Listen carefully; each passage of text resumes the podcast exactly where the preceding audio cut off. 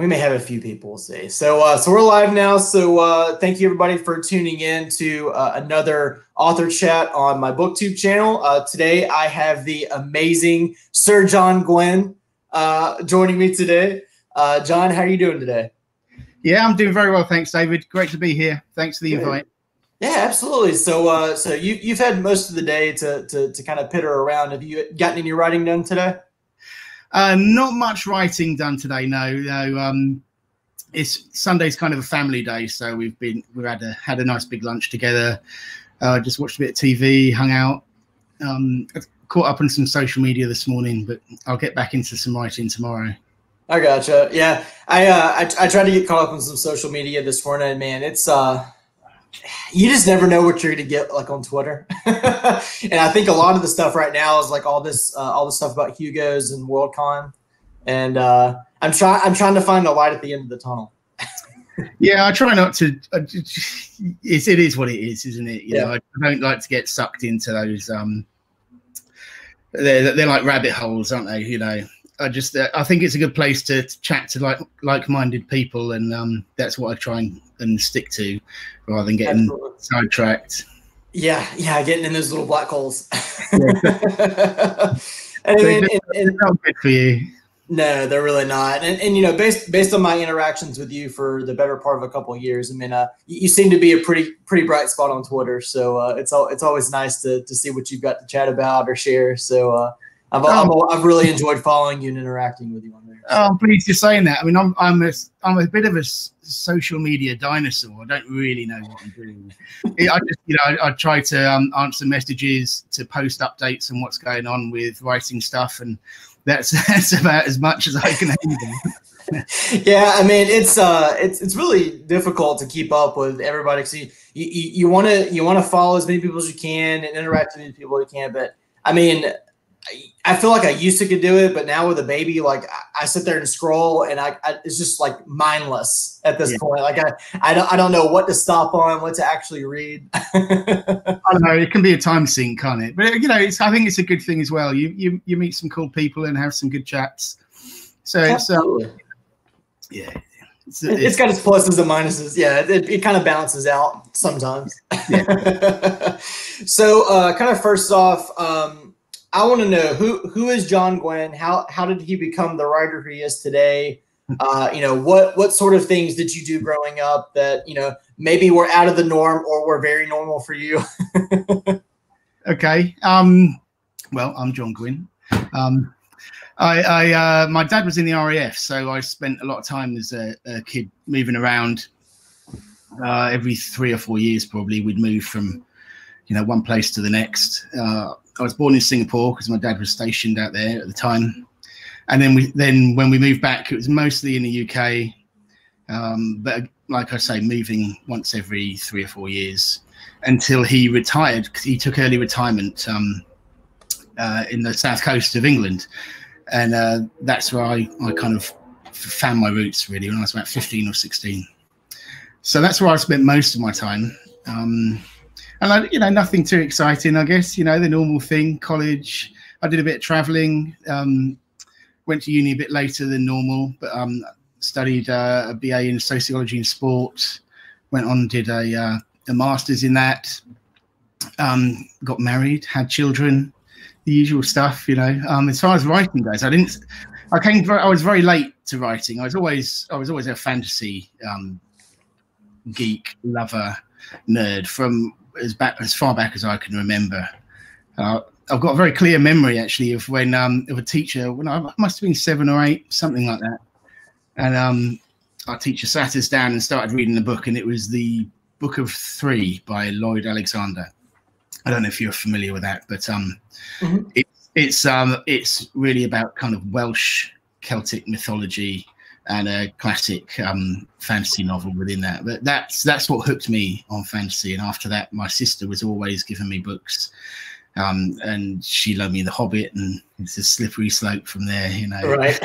yeah, yeah. So, but I didn't actually start writing um, until I was uh, late thirties, something like that, mid to late thirties, and I just picked it up as a hobby because my daughter Harriet, she's um she's profoundly disabled, and the, while while I was doing my masters, she just um, she went through a very ill patch, and it was just pretty tough at home. So I stepped out of um, studying and teaching at that time to just lend a bit of help at home, and it just um, kind of stuck like that. So I ended up writing as a, a bit of a hobby, you know, a bit of a kind of bit, bit of me time, I suppose. Because mm-hmm. going from working full time to then um, being at home all the time, it's uh, it's just uh, you know the four walls and all that. Yeah. Um, so yeah, I just started writing as a hobby. Um, we started up a small family business as well, vintage furniture and stuff to pay the bills. But um, so that's where malice that's where malice came from. I was writing it as a, a hobby, and really my only audience was my boys, my wife, and me. So um, that's where it started, and it just here we are. That's kind of crazy. Yeah, I mean, you know, you hear you hear different stories from authors of like, you know, when they began. Like a lot of a lot of them say, "Oh, when I was in elementary school and I wrote this one short story and my teacher was all like, "Oh my gosh, it's amazing. You should do this," you know, whatever. And yeah. then, you know, then you hear stories about starting a little later in life and some you know, some will write in their 20s and 30s and may not even get published until they're 50 or 60, you know, say so so it's always really interesting to see where people start and end. Uh, when you know, especially when you publish several books, uh, you know, and and they're pretty pretty consistent because uh, you you know you've been publishing books pretty consistently for I guess about a decade now, right? Almost, yeah. Malice was published in um, end of 2012. Uh, so. now, yeah. Yeah. Um, so yeah. So um, kind of kind of branching off of that. Um, tell me a little bit about how your writing process has kind of changed over the years. So like since you first started, you said you you know you were kind of writing as a hobby since you were at home and you i mean did you write fairly slowly did you, you know, did, did you did you have a word count you stuck by when you started out or did it just i wrote a book and i think i'm going to keep doing this writing thing so i'm just going to continue to kind of perfect my craft do you know i wrote horrifically slowly it was um I mean, the thing is with writing, because I, I, I, never, I always loved fantasy, um, historical novels and reading, but I never really, I never thought that I had what it takes to to be a writer. I just didn't, you know, I didn't, I just didn't think for a second that I, I would be able to do it. Mm-hmm. But um, I, I used to tell stories to my kids at bedtime, and you know, and my wife, and and my wife started off saying, "You should try writing a book. Give it a go." And I was like, "Don't be stupid." that's when it came up as a hobby. You know, I was at home. I, think, I was having a chat with with my wife Caroline, saying, uh, "Yeah, I could do with just." switching my brain into something else at home. She said, "Why don't you try writing?" I said, "Don't be stupid," but I gave it a go. And um, in that in that that first stage, I hand wrote everything. Um, so I I realised I didn't actually have a clue on how to write. So I, the only way I knew how to write was what I'd learned at, at uni at university, which was to read, read, and then read some more. That's kind of that was my uh, lecture, my my favourite lecturer's mantra. Um, and um, sorry, we just delivery. Hey, when you've got several kids, I can only imagine. DPD's just knocked on the window. Okay, sorry about that. Um, so I just um, so I handwrote everything. Did loads, loads and loads of research. I mean, just when I talk about loads, I mean probably years worth of research. I might have been procrastinating the actual writing. I don't know. But I handwrote Malice. Uh, it came in at like I don't know, three hundred and fifty thousand words, something crazy. And then to edit it, I handwrote it again, and uh, then put it away for a while and had an edit, and then submitted that. And that I know honestly that process for for book one for Malice took me about five or six years, I think, from when I thought I'll give this a go to when I um, submitted it to my agent.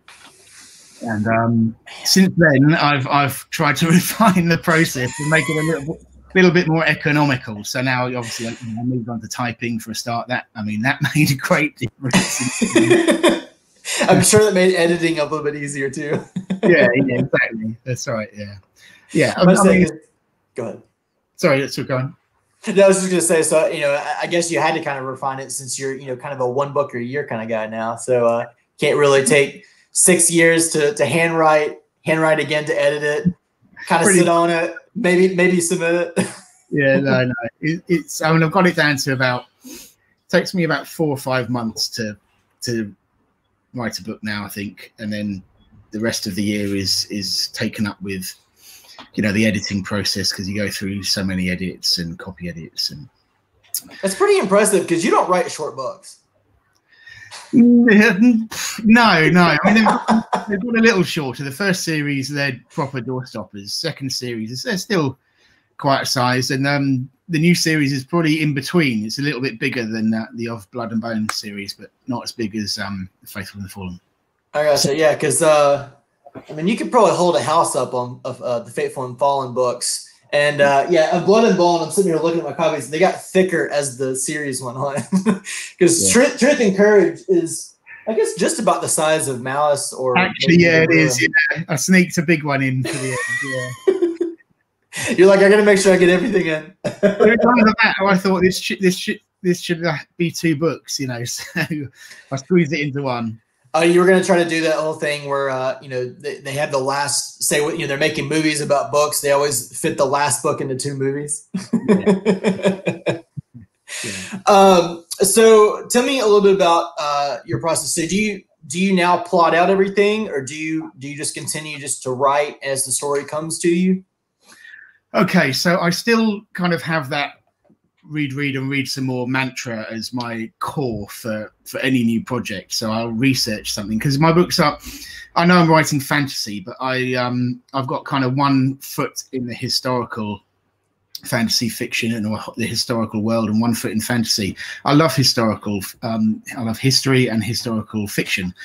So I tend to try and make my fantasy feel or I hope that's my goal anyway, is to try and make it feel like it's historical you know, by by just giving its authentic historical details. So, the Faithful and the Fallen was very much inspired by um, Caesar's uh, Gallic War and Celtic um, history, and you know the, the, kind of Roman takeover of um, Western Europe. Plus angels and demons and John Milton Paradise Lost, you know. So, um, so the, I always, you know, that that's always going to be a part of how I write books is that that initial research. So for the, the my new series, The Bloodsworn, I've just spent I spent um four or five months just immersed in Norse mythology, uh, Scandinavian history, folk, Scandinavian folklore. You know that all, all of those elements, and just you just try to soak it up a bit so that a flavour of that comes out in the writing as far as the actual book goes, I plot a little bit. Um, you know, I hear I often hear people say, "Are you a gardener or an architect?" You know, George R. R. Martin famously said, and I think I'm somewhere in between. So I'll, I'll plot um, kind of key events, and I'll I'll try and come up with uh, you know a handful of characters that I think will tell that tell those events interestingly and then it's a bit like letting horses out of the starting gate. You know, you you um, shoot the gun and pull the cage, pull the gate, and they're off. But um, after that, I just kind of I feel like I'm following them rather than sticking to my narrative. You know, um, so things will happen that I never intended. Characters will do things that I hadn't thought about.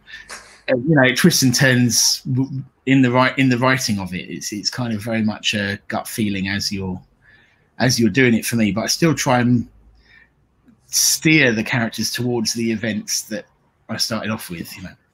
Yeah, it almost it almost kind of sounds like you're filling in the gaps. You know, you, you yeah. write you write your your your main events, and you're like, okay, how can I put this person in this event? Well, maybe this person will do better, and then but see, I, have always found it interesting, and I've heard several authors say that while they're writing, something happens that you weren't expecting. I, have always found that really interesting. Like, how, how does that happen? Because I, I imagine you have to know what you're writing, but like, you know, what what is it that tells you? Whoa, what you know, where did that come from? Like, what what is what is is it a gut feeling? You know, is it just something that pops into your head last minute as you finish a sentence? Yeah, it's very much just a gut feeling as you're writing scenes. I think for me, I mean, I can only ever, you know, tell you how it works for me, and I, I would never give this out as advice. It's just what works for me.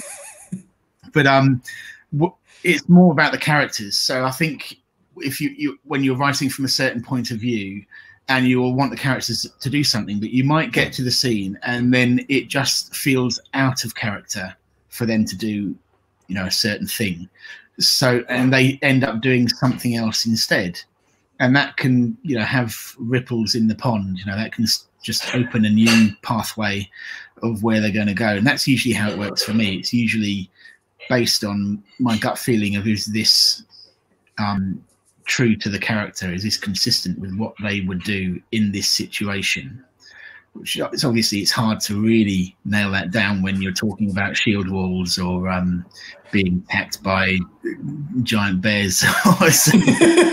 yeah, absolutely. I've never experienced, but you try and put yourself in their shoes and just try and imagine how they might be feeling based on their personality as well you know so that that's that's kind of always the the rudder on the ship for me is is is the characters and their and is what's happening is the way they're reacting to it authentic to them. I have to i have to to start for a second. What you just said reminded me uh, so I, I read a tweet by joe abercrombie this morning uh, or he said, people on here trying to lecture me about Bushido will tell you, well, let me tell you, son, I've played about a thousand hours of Shogun Total War, so I speak with huge authority. It kind of reminds me of what you said. It's like, I don't quite know how that happens, but I'm going to write it to what I think is, is how it would happen. So if, if you get attacked by a bear, I think this is how you would feel. exactly. Yeah. I watched The Revenant, you know. Yeah, exactly. I, I, saw I saw Leo DiCaprio just get mauled by ones. I think I know how it might feel. Yeah. Oh my gosh, too funny. um. All right. So, kind of talking about uh, your novel. So, uh, who would who would you say were maybe your main influences that that made you want to write The Faithful and Fallen? Not necessarily the storyline, but were like I could write a book, or I would. I think I would love to try my hand at it. I mean, besides your wife, kind of getting you to getting you to get on the horse. yeah, I mean that's a kind of a boring answer for me. It's probably Tolkien was the the guy that that was always my guiding star for writing and my passion for fantasy. And then the other guys around like David Gemmell.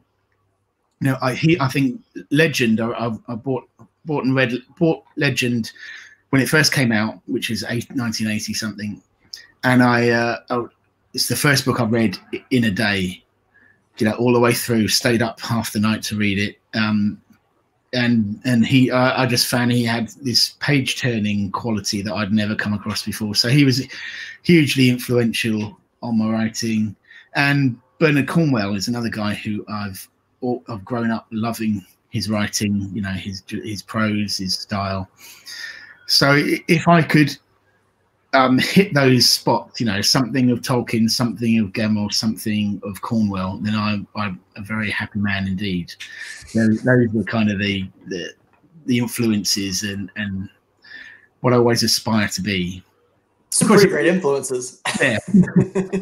There's, there's, I mean, there's so many great writers out now that, that I think are fantastic. You know, um, and if I was it's hard not to read someone and think, oh, I love how they do that. You know, I should, I should try and do that. it's, it's, you've got to, you, you've got to draw the line somewhere. But there's so many writers today that are influential and doing a brilliant, brilliant job. Yeah, are there are there any you would say uh, that are writing today, or maybe even some of the newer voices in fantasy that you'd say would would it maybe even influence your work a little bit more?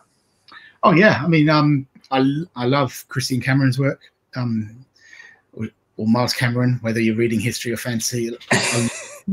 I, I, truly adore his writing. I love his prose, um, his characterization. There's some writers you, that just click with you, um, and, and everything about what how they do it, do the job, just resonates with you. And he's one of those guys. Um, there's uh, um, Giles Kristian is another one. Um, RJ Barker, I'm a big fan of. I love um, RJ. Mark, Mark Lawrence, I think you know, is just wonderful prose, uh, a great story. It's, yeah, the list goes on really. Yeah, yeah. I mean, it, I mean, you're right. There, there's so many out today. It's it's crazy. It's it's hard to keep up with sometimes. Yeah, Sebastian de Castell, he's another guy who I think is a great writer. I've always enjoyed everything he's written. Um, yeah, I mean, it's, it, it, at the moment I'm reading Peter McLean's um, Priest of Bones, and that's great. Oh, so great. Yes, yes. Yeah, I'm, I'm, so ready for Gallows. Uh, it's it, it's taking too long. I, have I've, I've harped on him since I had him on Mayday Con that uh that he needs to hurry up and finish it up. So, but yeah, it's it's it's such a fresh take too. It's it's so you know very Godfather, low fantasy. Yeah, oh. I'm, I'm a big fan of Peaky Blinders, which I can see in there. It's great. It's, it's so good. Yeah. Absolutely. So, all right. So let's talk a little bit about your books. So, um, you know, your first your first series, your four book series, The Faithful and the Fallen, uh, was followed up by the three book series of Blood and Bone. So, I need to know what is what is your fascination with angels and demons? um, I love uh, Milton's Paradise Lost. I think uh, you know I, I, am not quite sure why, but I grew up loving that. I, I, just thought it was cool. Um, I mean, there's so much, isn't there? In uh, one one of the things that I love is is uh, ancient mythology, you know, and and it's angels and demons. They are they're, they're central to, to so much of it, you know, um, to uh, European hi- history, Euro- European um, medieval mythology. It's just in there. It's just part of it, and so uh, I guess that's where it came from. I guess it's kind of like the great you know battle versus you know good versus evil. I guess it you know it kind of it kind of all starts there and then just yeah. Yeah yeah, yeah absolutely. And i um when i was writing i felt like at the, i think grimdark was just happening. It was quite the it was the early days. Um so you had uh, Abercrombie and scott lynch were, were debuts back then. And and i love both of their writing and i think it's fantastic. But when i started writing malice I wanted to write some. I was, you know, as like I said, I was chiefly writing for my my um my family, my boys, and I wanted to just somehow write something that um captured that nostalgia that I felt about fantasy, which wasn't grimdark. You know, it was um it was it was more uh, Tolkien and Gemmell and David Eddings, you know, the Belgariad, and that that kind of more um tropey, if you like, uh, fantasy, but more epic fantasy. But I wanted to write it with kind of a contemporary feel. Mm-hmm. yeah, back when I started writing, uh, the film Braveheart had just come out, and um, at the time that was quite groundbreaking. It's a bit like when Saving Private Ryan hit the screens. I think um, no one had really seen something quite as brutally honest about war as that. You know, the opening 10 scenes of Saving Private Ryan. And yeah. Braveheart was quite similar. Before that, it was all it was all very glorified, you know, shining knights on horses, and to see see something that felt historical and gritty, um, and that you know dirt under the fingernails kind of approach to seeing something, but still having you know a morality in the characters. You know, there there is a sense of good and bad rather than just all shades of grey. That's what I was trying to capture, uh, and I think that's exactly you know the angels and the demons kind kind of um, symbolize that in in my writing, I suppose. Yeah, yeah, and and they're not they're not truly good and truly evil, which is also which is also a very interesting contrast in your novels because you know you you always think of angels as good and demons as bad, and you're like, oh, there's some yeah, there's there's a little bit of both qualities and both sides, you know, depending on how you read them and, and how you how you really look at their takes. Yeah, well, no, that's right. I don't think anyone is all good or all bad. We're all we're all a bit of both thrown into the mix and jumbled up. And I think I think if there is a, a point other than entertainment to those books, it's about choices. You know, that's what I was um, I was trying to kind of put put forward to my my boys that choices, the choices you make in life, do make a difference. You know, and they will turn you into the the adult you become. You know, mm-hmm. when you in your life and you look at the choices you've made, they're seemingly insignificant at the time, but when you look back, you can see, oh, you know, that choice led to this, led to that, led to, yeah, and you can see that you've that you've got to a place based on the choices you've made in your life, and that's really what I that's that's at the heart of the faithful and the fallen. You know that that choices matter. Yeah. So so so would you say that you know your books are kind of, or at least at least, I guess when you started writing Malice, that it was kind of a a story for your for your sons and for your family that you know you wrote it with them in mind and you're like we're going to talk about you know challenges you face and the yeah. The directions you or the paths you choose to take based on those those decisions yeah exactly yeah with giant wolves and yeah, yeah, that was, that it's called with the fantasy elements on it. exactly. Yeah. um. So, what was your what was your inspiration for Corban?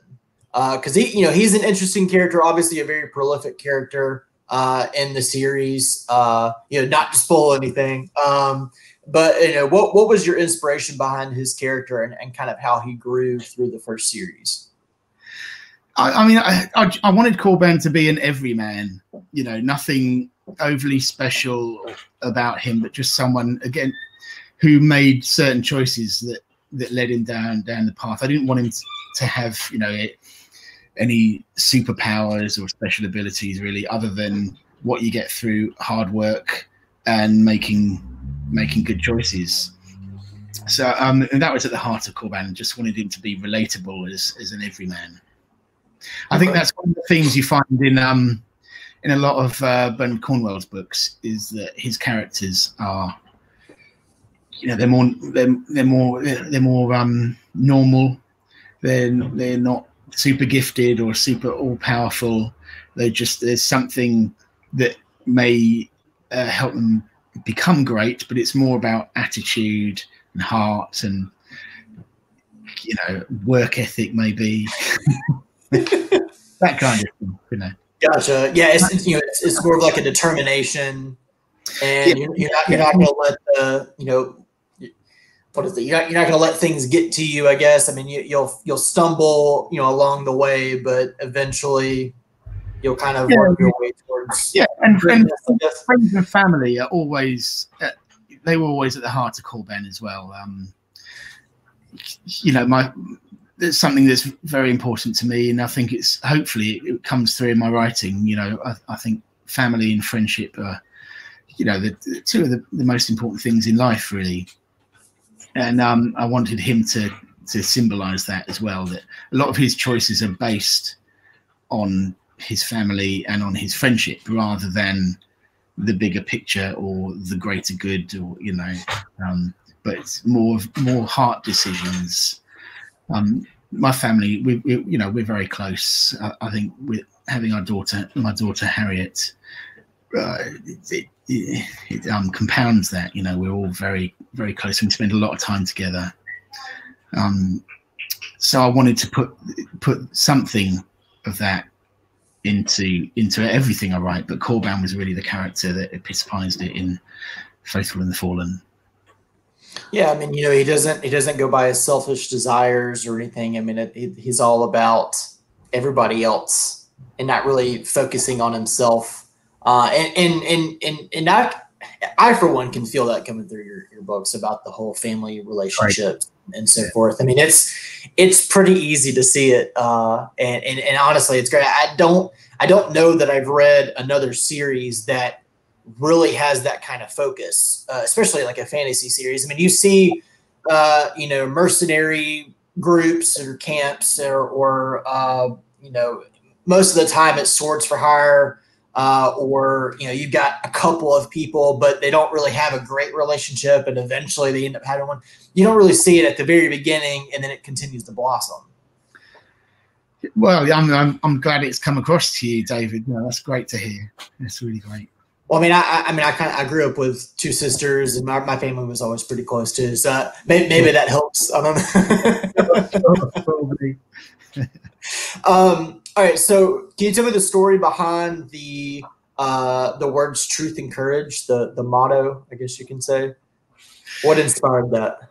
Yeah, sure. I mean, uh, uh, to be honest, I was watching um, Gladiator, you know, and he, he, his motto is, is strength and honor. And I, and I thought that's cool. And this was at the time when I was doing my five years of research. so I, I, thought, yeah, that's cool. Maybe I could have something like that, you know, in in um in Malice. But I thought, you know, obviously I, I wouldn't use the same phrase. And I thought, what what two things really sum up what I was saying about Corban, you know, and his character. And I think, and it, and just came up with truth and courage, thinking those were the two qualities that I wanted to be at the heart of that character. Um, you know, I'm not that he's a goody goody um, saint. You know, he made made a lot of mistakes, but he did learn. I think that truth tended to be the better route, and um, and and he learned the value of courage. You know, standing up for what he believed was right. So that that that became his motto initially, and I I mean it's just become kind of the central mantra of the whole series now, or both series. Um, I didn't expect that at all. That's so, you know that's a that's a good example of those things that just they just kind of happen or grow or change in the writing. Yeah, um, so, so you just wrapped up your seventh, and I can only assume the final novel in the Banished Lands, called A Time of Courage. So it's the third book in your of blood, uh, of blood and bone trilogy. Uh, so how do you how does it feel writing the end on something you've been working for for the better part of a decade? Oh crikey! That I mean that was crazy. It was sur- surreal, really. Um, I mean, it was it was quite a hard book to write because we've um, I we'd spent a really rough time in hospital with my daughter um, when I was supposed to be writing the book. Uh, she got she got very ill, Harriet, with um, pneumonia and double pneumonia, and things were touch and go for a long time. Um, because Harriet's disabled, my wife and I we don't, you know, we don't leave her in hospital. We we stay with her twenty literally twenty four seven. We had camp beds, uh, or camp bed and chairs in her in her hospital room. You know, we we took it in shifts. One of us would go and buy coffees, and the other, you know, how it was never left. And we were there for I don't know six weeks, ten weeks, something. Goodness. Yeah, it's a long time, and it was a really dark time. And, and when we got home, which uh, I mean, you know, thank God it's amazing. Um, but it, it, I was exhausted, you know. So, and then I came out and I was behind on on the deadline for um, a time of courage. But my publishers were brilliant. My agent was brilliant, and it just gave me, you know, the extra time I needed. And I just just got stuck in. So it was it was a it was a double whammy really because obviously we'd been through that rough times and but also it was the last book which felt strange. Yeah, you know, for um, the seventh book of, of eight years living in in that world in my head. So it's yeah, it was, I mean, it was weird. I was just, I just, I just wanted it to um, feel like a suitable ending. That was the most important thing to me. That it that it felt like a satisfying end to all that had gone before. Um, that was really important to me. I was worried that that it wouldn't. Wait, waiting for a cliffhanger or something. You're just like, oh crap! What? How, how can I have changed that? yeah, I, mean, I, I, always think of um, kind of the the Lord of the Rings films as a as a great template for for writing a, a building arc for um, for a storyline. You know, for the, where it starts off nice in the Shire, then book one ends with Amon Hen, which is you know a kind of a, a large skirmish, and then book two ends with something bigger like as in the film ended with Helm's Deep, and then book three is the Pelennor Fields and the Black Gates. You know, so each each film had a, a an arc, but it always ended bigger, and that's yeah. that's what I was aiming for with um with a Time of Courage. But when you've written a battle scene that's like hundred pages long in Wrath, it, you think, oh crikey, how am I going to top that? I just gave it my best shot, and hopefully it came out all right. Yeah. Oh my goodness. So do you do you ever? I mean, it's probably hard to say now, but do you ever plan on venturing back in, maybe from a different point of view or from a different period? Yes, is the short answer. Yeah, it's on my mind. Um, all the time. Yeah, my, uh, you know, I spent a lot of time in the Banished Lands. I'd love to go back there. I've ri- I have written, you know, five or six short stories over the years that have been in various anthologies, and they're all based in the Banished Lands from various characters. And um, I've been chatting to my agent about that, and there's a possibility that I'll, hopefully, I'll, I'll if I can find the time. That's that's really the main thing, that I'll I'll um, manage to put out a few more short stories that could could turn into an anthology, you know, of Banished Lands short stories that might might tie into an over overriding kind of narrative. Um, maybe maybe some time spent in the uh, in that time period between the Faithful and the Fallen and of Blood and Bone because there's like a 130 year gap. So Yeah. I might put something in there. I'd like I'd really like to um, uh, maybe even write a novella or a standalone set in that period. And then I'm also thinking about what could happen after because really I view the Banished Lands as kind of an ancient mythological Europe. So we've had um, kind of the Celtic, Romano, British period with the Faithful and the Fallen, and then Blood and Bone felt a little bit more kind of um, early medieval, Dark Ages Europe to me. And so the natural progression would be to write something that's maybe a bit more medieval down the line. But they're just ideas at the moment, and I don't want to get too carried away with them. They're just they're just little like little kind of seeds that are germinating. Because I really my head's in um in the Bloodsworn saga at the moment with those guys. Um, really enjoying writing that. So That's awesome. yeah, yeah. I hope I hope so. so, so I guess uh, you know you would try to do uh, an anthology, kind of like Lawrence did with Road Brothers. You know, he he wrote all these different little short stories in the Empire uh, Empire series. yeah, yeah. Yeah, yeah, yeah, I- and I, I think it just comes down to time. If I can find the time to do it, um, then we'll take it from there. Yeah, Yeah, no, time's hard to come by for sure. I, can, I can only imagine how much more difficult it is for you. So, yeah, yeah. It's it's crazy all the time. I don't really have a writing routine in in terms of kind of a daily structure because family life just doesn't allow that. Really, it's all you know because my daughter has a lot of appointments and they're you know they're all always all over the place. So I can't really be regimented like that. So I just squeeze it in when I can. yeah, Um, so it's, it's hard to predict, you know, when I can do what, but I'll just try and get it done.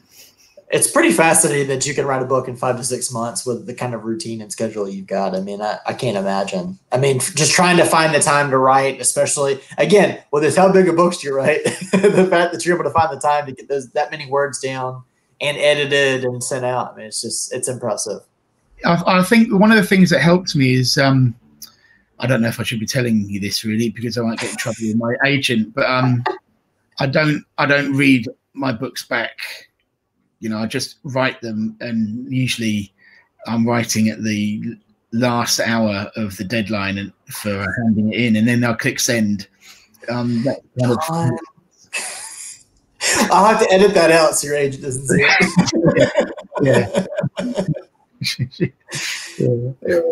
Goodness gracious! All right, so you you mentioned uh, the Bloodsworn Saga. So uh, first book, The Dragon Unchained, releases in April of 2021. Can you tell us a little bit about your newest series, how it differs from the many adventures in the Banished Lands, and if we'll have any more cheeky crows? Sure. Uh, okay. Um, oh, the title is a working title, by the way, which has changed. Ah, But I, I don't. I, I'm waiting for the final green light on the new title, so I don't. I, I think I'll get in a lot of trouble if I say it now. But, but I, I think it's great anyway. And hopefully, um, we'll. I'll be able to let you know in the next couple of weeks what the new, what the official title is. okay. The series is going to be called the Bloodsworn Saga. That's not going to change. Um, so it's other- otherwise, my intro is just way off. yeah. But um, so yeah, so book one of the Blood Bloodsworn Saga. It's about, the whole series is a trilogy. It's hugely inspired by um Norse mythology, and there's always been a bit of that in my writing. But this is um, this is really Norse. You know, it's inspired by uh, Beowulf and uh, Ragnarok. You know, the final battle of the gods. Tho- those are the two kind of core inspirations for, for this series.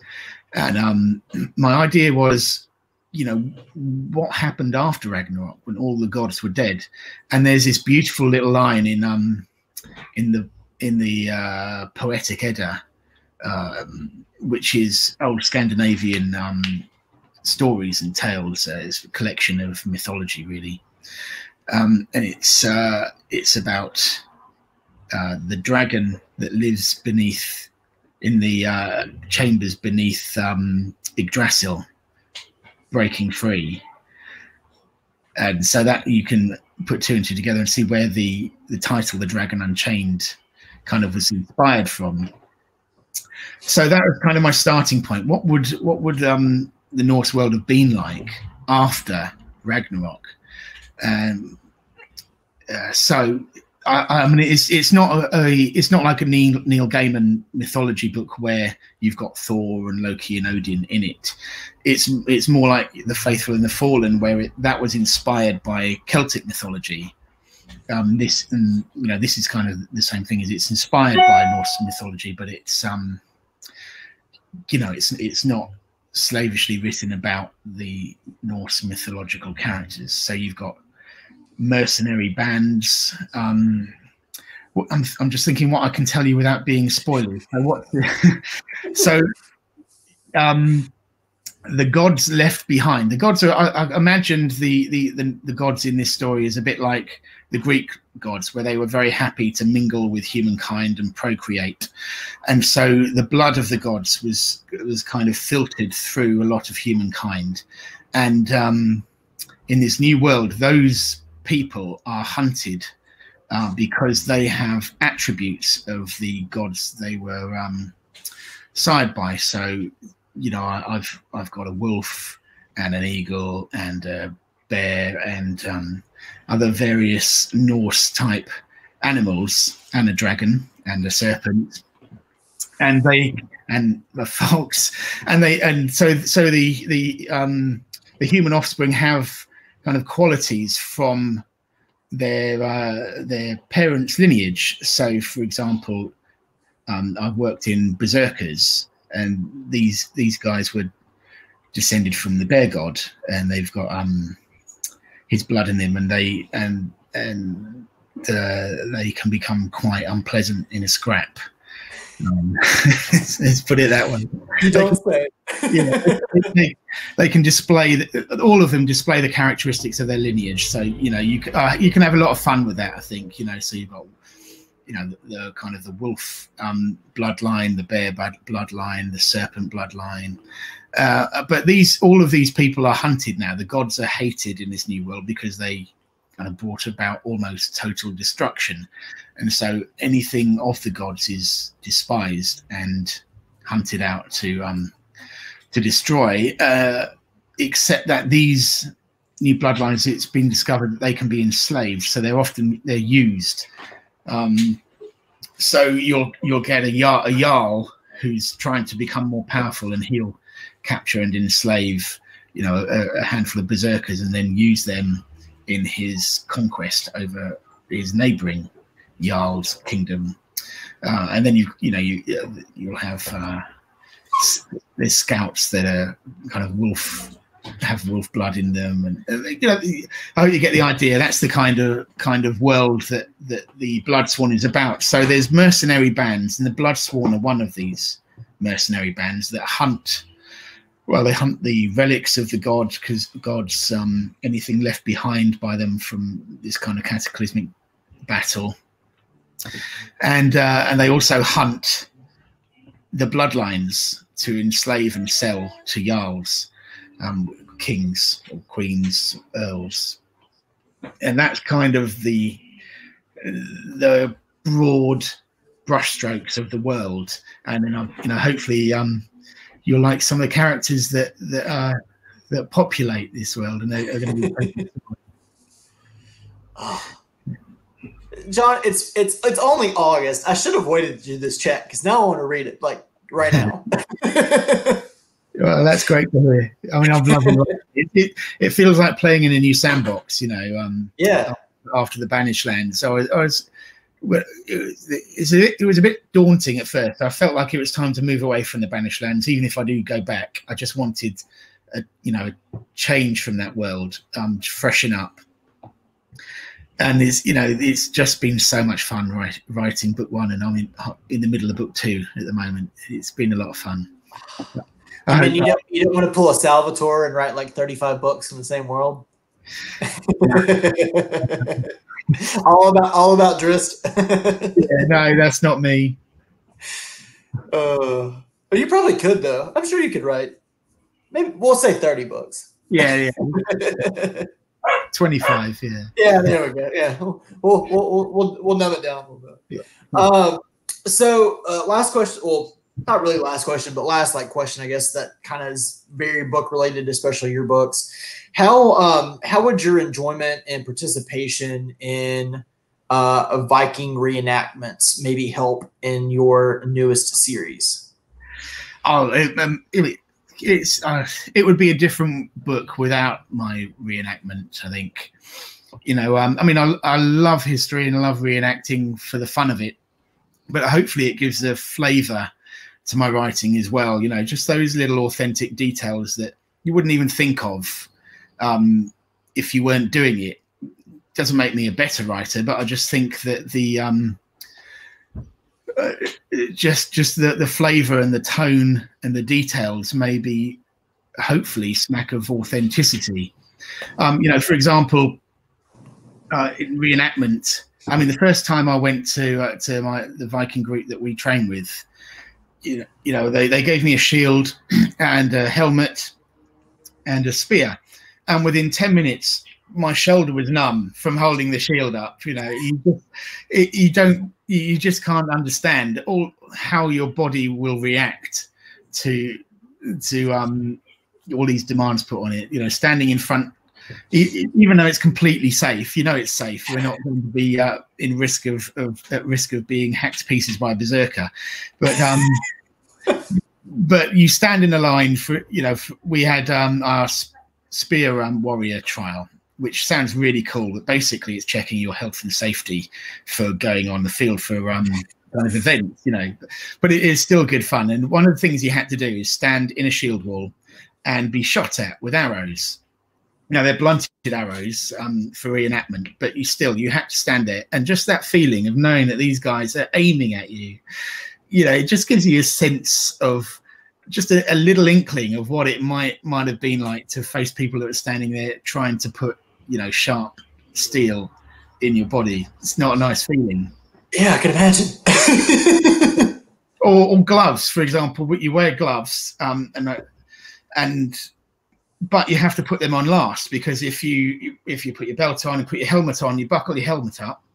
You can't do that with your when you've got your um your safety your gloves on. If you've got kind of hardback leather gloves, you're just too clumsy to with buckles. So, it, you know, it's little details like that that um hopefully filter through into the writing as well. It's I call it research. I, I, have to, I have to know what is it, what is it like being in a shield wall? Because I've only seen reenactments, you know, like on Vikings and Last Kingdom, but what is it like actually being in the shield wall? Oh, it's a crazy feeling, and I, I mean, I love it even more because my my three sons do it with me. So we're, you know, we we always stand together. It's just a, an amazing feeling when you know you're, you're clashing your spear on your shield and and just um taunting your enemy. it's, really, it's fun. It's a great feeling. It's you know, it's being a big kid. Really, that's what that's what it is. Being a big yeah. kid. I have to know. Do you do you all shout truth and courage when you uh when you when you when you bang your spears against your shields? Yeah, it has been known. We get some funny looks by the other Vikings on the field, but yeah. They're like, what, what are they on about? yeah, I know everyone else is shouting Odin. Oh my gosh. Oh. So, all right. Last question I got for you, uh, and it kind of goes back to your your influences. Um, are there any?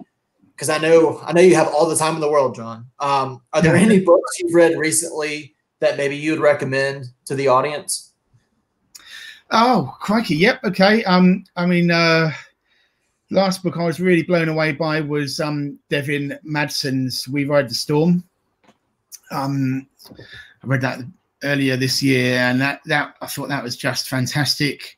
Really loved the take on that. Again, doing it. I mean, it's doing really well what I try to do, which is mixing um, fantasy with history. You know, and there's a really strong sense of the Mongol horde in there um, with Chinese history, but, and but that magical, mythical, fantastical feel as well. So I love that. Yeah, that, that was fantastic.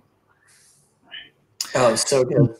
Yeah, yeah. I guess you've read that as well, David. Yeah, I uh so I actually read it like right after we had our daughter. So like I, I just like binged it during naps. and it's fantastic. I, yeah, I, I absolutely loved it. Yeah, so good. So good. Um last year I read uh, The Bone Ships by R.J. Barker, which uh, again I thought was fantastic. I haven't read his first series, but I really loved The Bone Ships. It was terrific. Yeah, I'd recommend The Wounded Kingdom if you get a chance. Uh, Girton Clubfoot is probably one of my favorite characters ever created. And I actually, uh, I've got uh, RJ coming on uh, on here in like 14 days. I've got him coming on the 16th, so you'll have to tune into that. I, am really interested to talk to him. He's very, he's a very interesting character. I, I love chatting with him though, and, and I had him on during one of my conventions, and uh, he's he's a hoot, and he also writes some really great books. Yeah, I've not met him in person, but we've chatted a few times, and he seems like a really lovely guy. Absolutely, absolutely. Yeah, I, would recommend the Bone Ships uh, and definitely We Ride the Storm. Um, my gosh, there, there's if I feel like anything Orbit puts out, you should just probably go ahead and put on your TBR. I mean, it's uh, that they, I don't think they they they have not had many misses if they've even had one. So, uh, and uh, and you you you definitely landed with a, a, really good publisher when you when you started publishing. So. Yeah, I'm very grateful for that. I'm really grateful. Absolutely.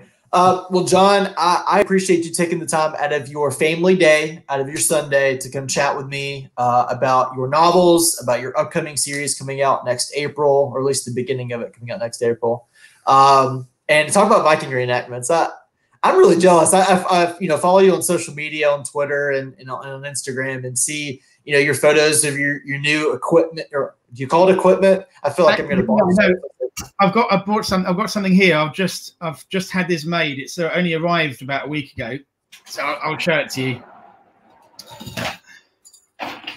Oh man! Yeah. All right, you got you got to put it on now. You got to you got to put it on. Okay. That's, that's. I mean, it's it's show and tell time. You got you to you got to you got to show and tell. So this is like this is a nalbinding cap. So this is um this was knitted with one needle. It's an old Norse style version of knitting. So I use them as my undercap. And See, this, I couldn't I couldn't even get Miles Cameron to do this. So you're you're the first. Fantastic.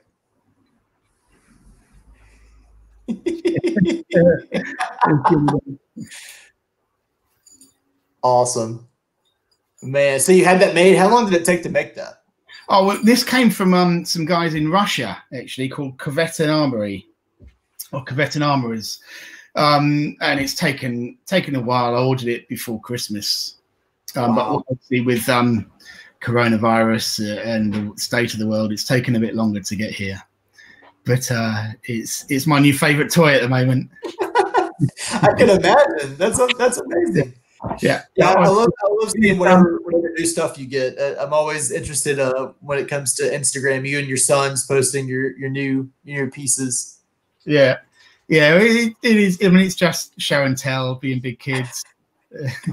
this is um Drem's. This is the seax that um inspired the weapon that Drem has in Of Blood and Bone. I don't know if you can see it properly. But is that the one that's on? uh Yeah, it's on, on, the, the cover, right? Of a time yeah. of blood. Yeah, that's it. So it's a very big knife, basically. Yeah, a bit. awesome. Well, thanks for showing off. I like show and tell. I'm gonna start having everybody has to do a little bit of show and tell at the end of these. yeah, yeah, I mean, next time, please, David, bring along your own Viking wares I have to get some first. I have I have like no weapons at all, and I sit here and read fantasy, and I see everybody posting pictures of books with knives and swords and daggers and all kinds of stuff, and I'm like, I've got to get my hands on something. oh, oh, yeah, this is disappointing, David. I think I really think you need to join the club.